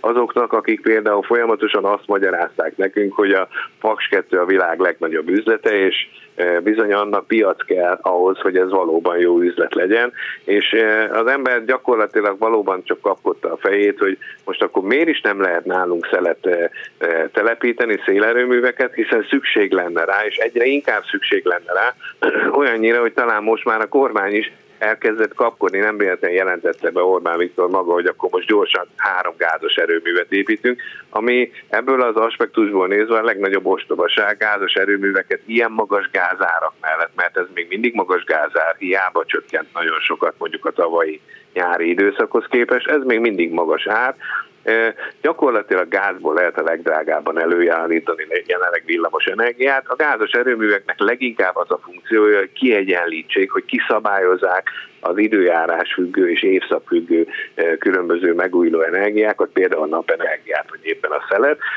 és most azt látjuk, hogy, hogy gyakorlatilag nem tudják jól kiszabályozni, nincs elegendő kiszabályozó egyensúlyi energia a rendszerben. Ebből következően ez egy nagyon komoly problémát okozhat még a későbbiekben, de az biztos, hogy nem szabadna abba az irányba elmenni.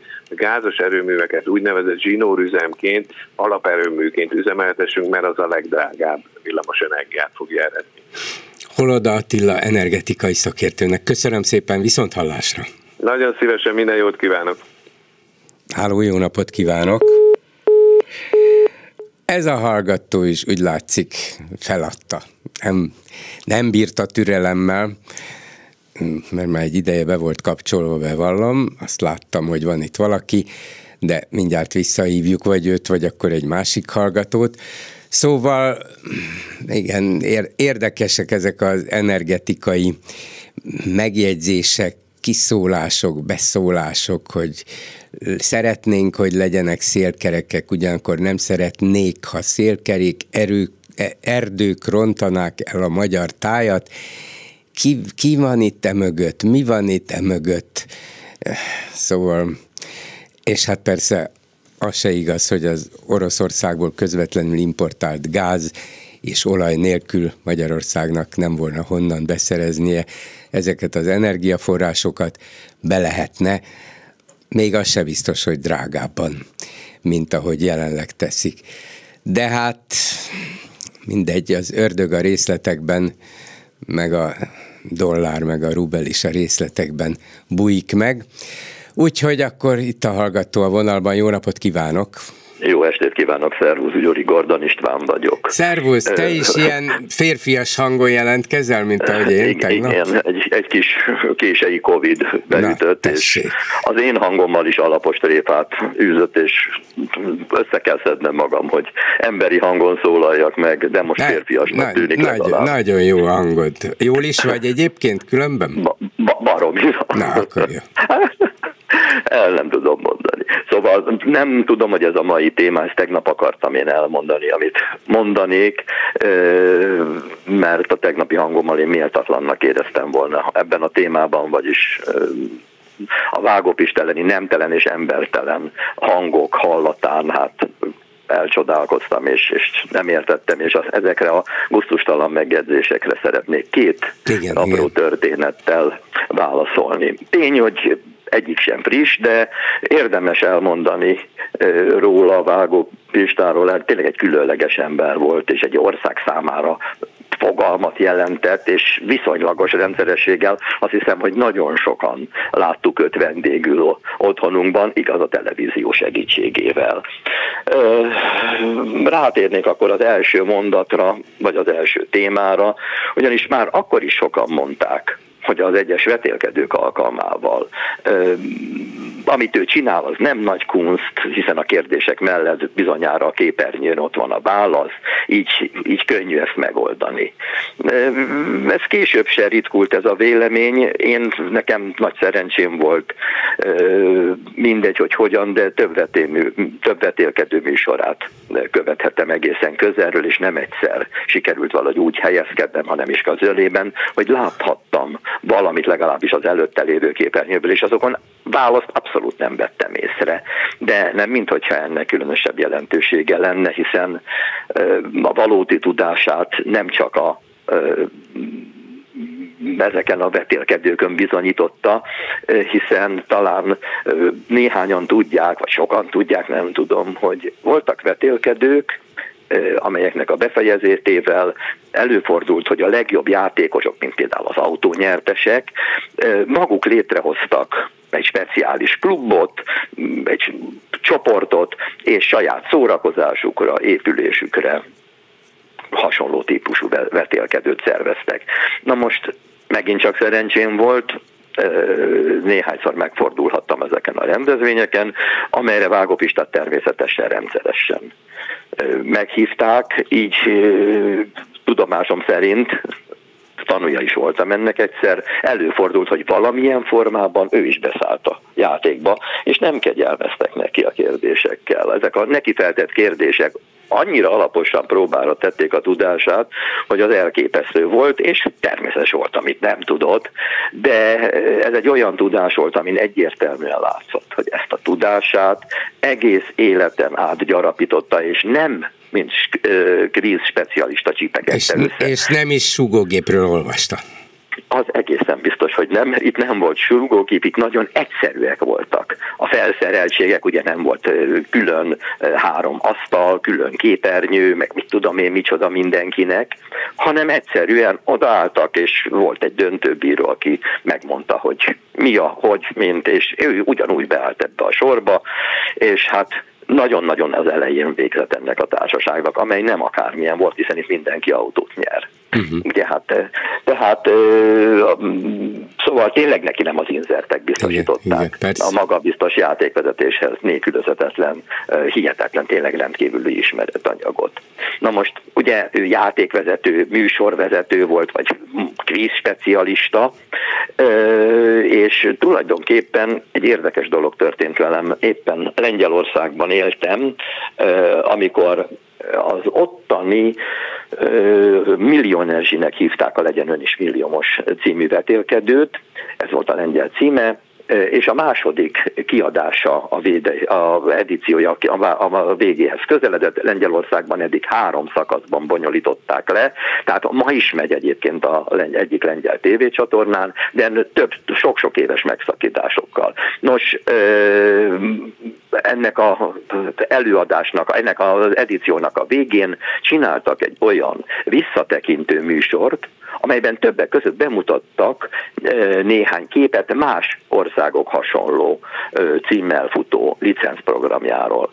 Hát őszinte leszek, hízott a májam, amikor teljesen váratlanul, vagy talán nem is annyira váratlanul, nem tudom, amikor a magyar verzióból vágtak be képeket. Majd közölték, hogy készült egy nemzetközi felmérés, és az angol licenc alapján készült verziókat elemezve a legjobb műsorvezetőnek, hát igen, nem más, mint Vágó István tartották.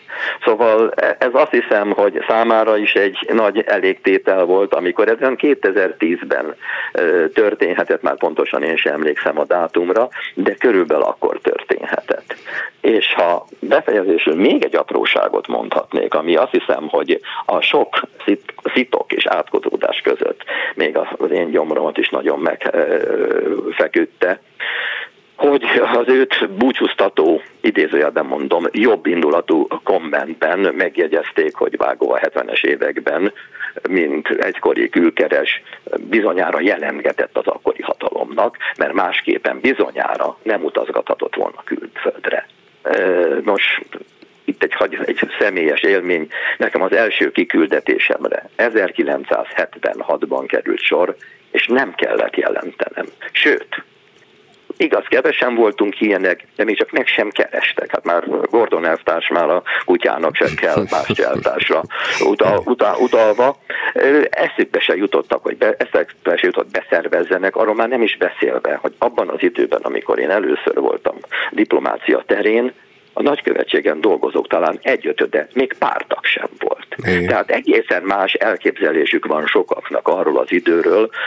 Nem volt kellemes élményem sok mindenben, de ezzel vádolni, hogy ezért utazhatott külföldre, mert ebben biztosíthatta a, a, a, a igazán kellemes utakat és a nagyszerű napidíjat, hát ez nagyon-nagyon... Szimpla nem, aljasság, nem is hiszem, hogy ez az elképzelésük egyszerűen csak ocsmány, aljas, rágalmazó vádakat zúdítanak rá, mert nem szerették a politikai alapállását, azt hiszem.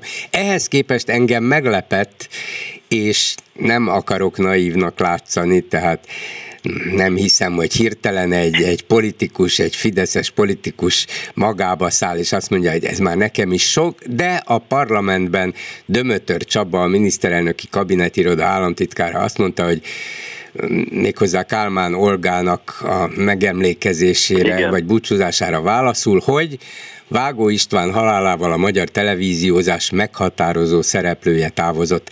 Nem kell politikailag egy oldalon állnunk ahhoz, hogy lerójuk tiszteletünket egy elhunyt emléke előtt, fogadják őszinte részvétünket Vágó István halála miatt, Isten nyugosztalja, mondta az államtitkár.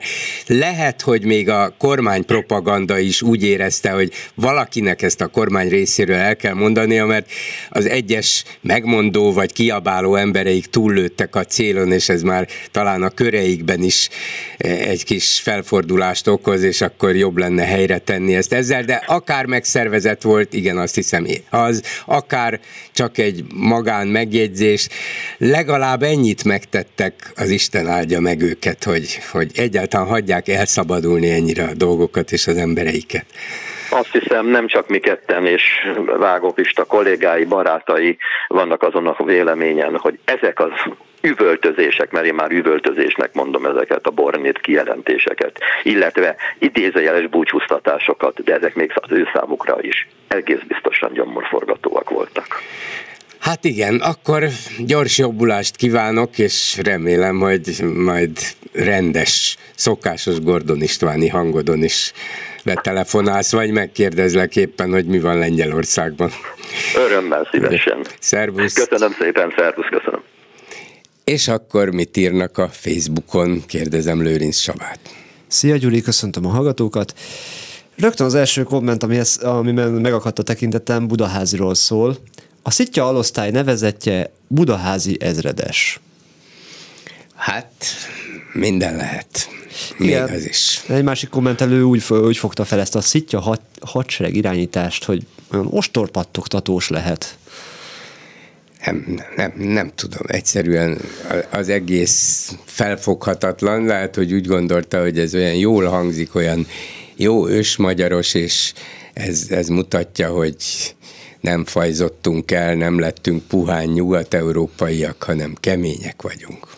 A csintalan interjúra is sokan reagáltak.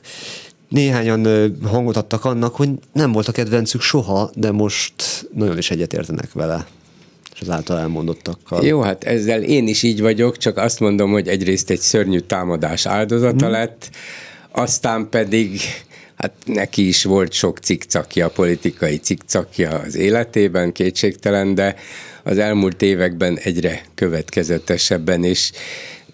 Nyilván ehhez is kell idő, vagy kell belátás, egyre egyértelműbben foglal állást amellett, hogy itt egy szörnyű rendszer alakult ki, és nem kérdés, hogy ezzel ellen föl kell venni a harcot. Nem tudom, ez itt csak a saját emlékem, tehát nekem sem volt nagy kedvencem Csintalan soha, de az, az a pillanat, amikor megtudtam magát a hírt, hogy őt milyen módon támadták meg, mi történt vele, megláttam a képeket, és rájöttem arra, hogy ezt még akkor sem, hogyha valakivel nagyon nem értek hát, egyet. Világos, ez, ez nem is kérdés, úgyhogy, úgyhogy gondoltam, hogy megkérdezek egy olyan embert, aki ennek az áldozata volt, méghozzá nem is csak közvetve, ugye Hiller István házába is hmm. belőttek, nem voltak otthon, de csintalan bizony eltalálták.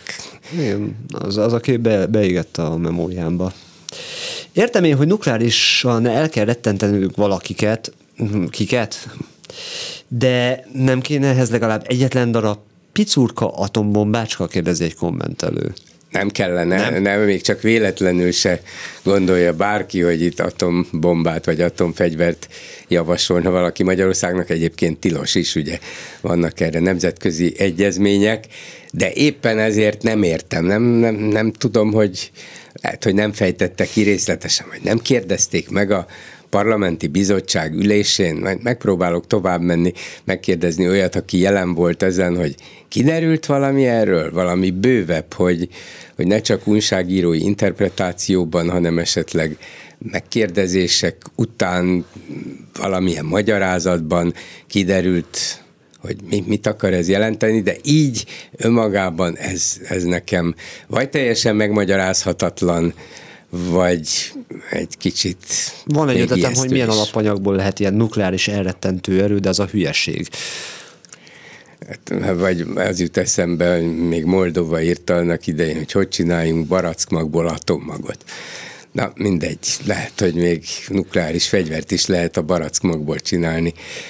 Kicsit hosszú folyamatnak tartom, de, de nem tartom kizártnak elvés szinten. Aki a szélenőműveket nem támogatja, mert elrontja a városképet, az olyan mit szól a moltoronyhoz, stadionokhoz, akkumulátorgyárakhoz, ezek nem rontják a városképet? Ó, hát tényleg. Tényleg, de nem kéne lebontani most már a moltornyot sem, ha már egyszer ott van nem, nem jó. Főleg nem, a betekintése nagyon jó. Az meg különösen nem tetszik, hogy, hogy egyetlen toronyként áll. Ugye ezeknek a magas épületeknek az az egyik lehetséges városképjavító funkciójukat nem feltétlen városképjavításra csinálják, hanem más okokból, de mégis képes rá az emberiség, technikailag lehetnek bizonyos előnyeik is, de ha egy van, akkor az, az teljesen magányosan, teljesen értelmetlen városképi szempontból mindenképpen az. Akkor már oda kellene egy ilyen magas épületekből álló kisebb városközpont, annak volna valami jelentése, valamilyen üzenete. Nem, nem hiszem, hogy ott ez jó lenne, az egész ezért valószínűleg elvetél, de így egymagában ez biztos valamilyen rosszul sikerült kísérletnek lesz a mementója. Új értelmet kap a magányerődje. Igen. Lombkorona ösvény köré szélkerékerdőt, így az egyik ötlet. Az fúj is, erdő is, és nem látszik, hogy hiányzik a lombkorona lényege, a lomb. Igen, lehetne akkor szélkerék erdős sétányokra pénzt felvenni. Megnézném mondjuk. A legolcsóbb gázárral kapcsolatban. Legolcsóbb gázár a MET-nek, négy, négy NER közvetítő cégnek olcsóbb, Magyarországnak a legdrágább. Ezen lélegeztetik a NER-t, amióta nincs lopható uniós forrás. Igen, de, ez egy nagy de lehet, hogy nem is lesz. Hát, ez, ennek minden esélye megvan, tehát de ennyi lett volna a komment szekció. Köszönöm szépen, egy hallgató a vonalban. Háló, jó napot kívánok! Háló, jó napot kívánok, Kühárné vagyok. Parancsolja. Tegnap üdvözlöm Bolgár úr és a kedves hallgatókat is. Tegnap volt a, a műsor vége felé egy idős úr, hogy a katona ruháról volt szó. Igen. Hogy ugye nem látni katonákat kint az utcán.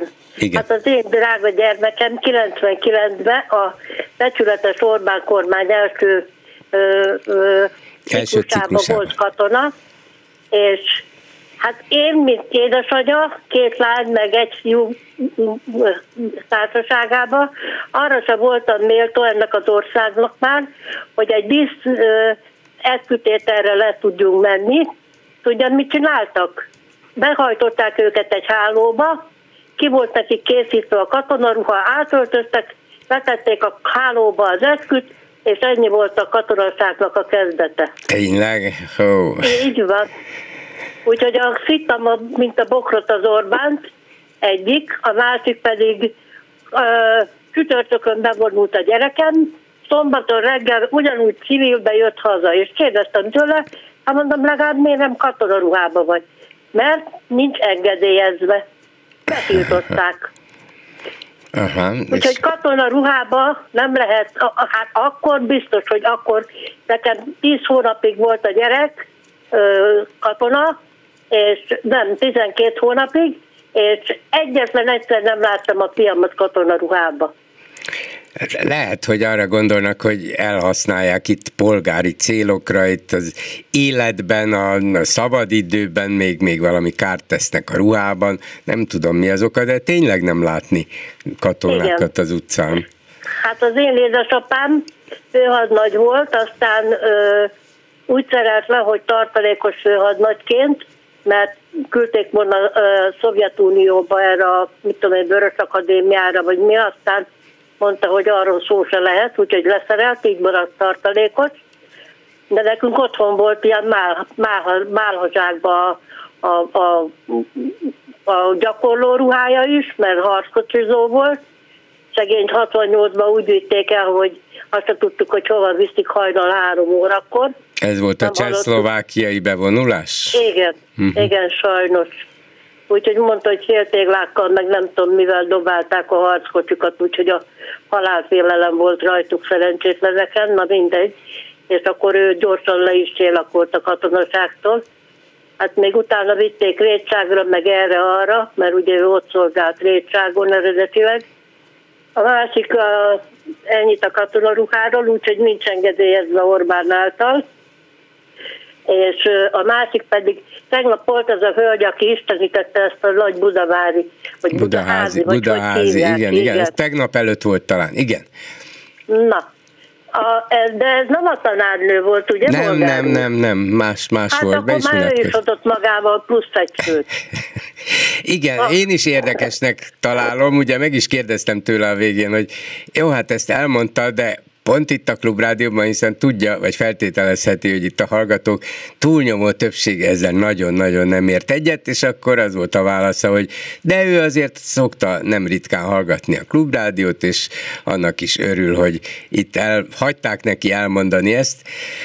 Eh, Nem, ilyenkor nem tudom, hogy, illetve feltételezem, hogy ennek a közönség, vannak néhányan, akik ennek a közönségnek el akarják mondani, hogy, hogy ők csak azért is más véleményt képviselnek, Igen, hogy igen. hadd bosszankodjunk mi, de hát Istenem, végül is sok ember van, aki így gondolkodik, remélem, hogy Budaházival kapcsolatban nem olyan sok, bár megijesztett, hogy, hogy május Hát- 1-én 4-5 ezer ember összegyűlik a 11. kerületben, és senki nem tud egy komoly majálist összehozni manapság. Torockai meg Budaházi viszont igen, ez, ez ijesztő. Hát az az igazság, bolgár úr, hogy, hogy ugye megszűntek a nagy vállalatok. Igen. Mert annak idején a szocializmusban voltak a nagy vállalatok. És ugye, ugye ott, ott könnyebb volt egy szakszervezetet megszervezni, meg ugye akkor nem úgy álltak hozzá, hanem szakszervezeti üdülők voltak, Igen, szakszervezeti segélyek voltak, beiskolázási segély, születési, szóval sok minden olyan, olyan kötődött a, a szakszervezethez, ami ma már nincs.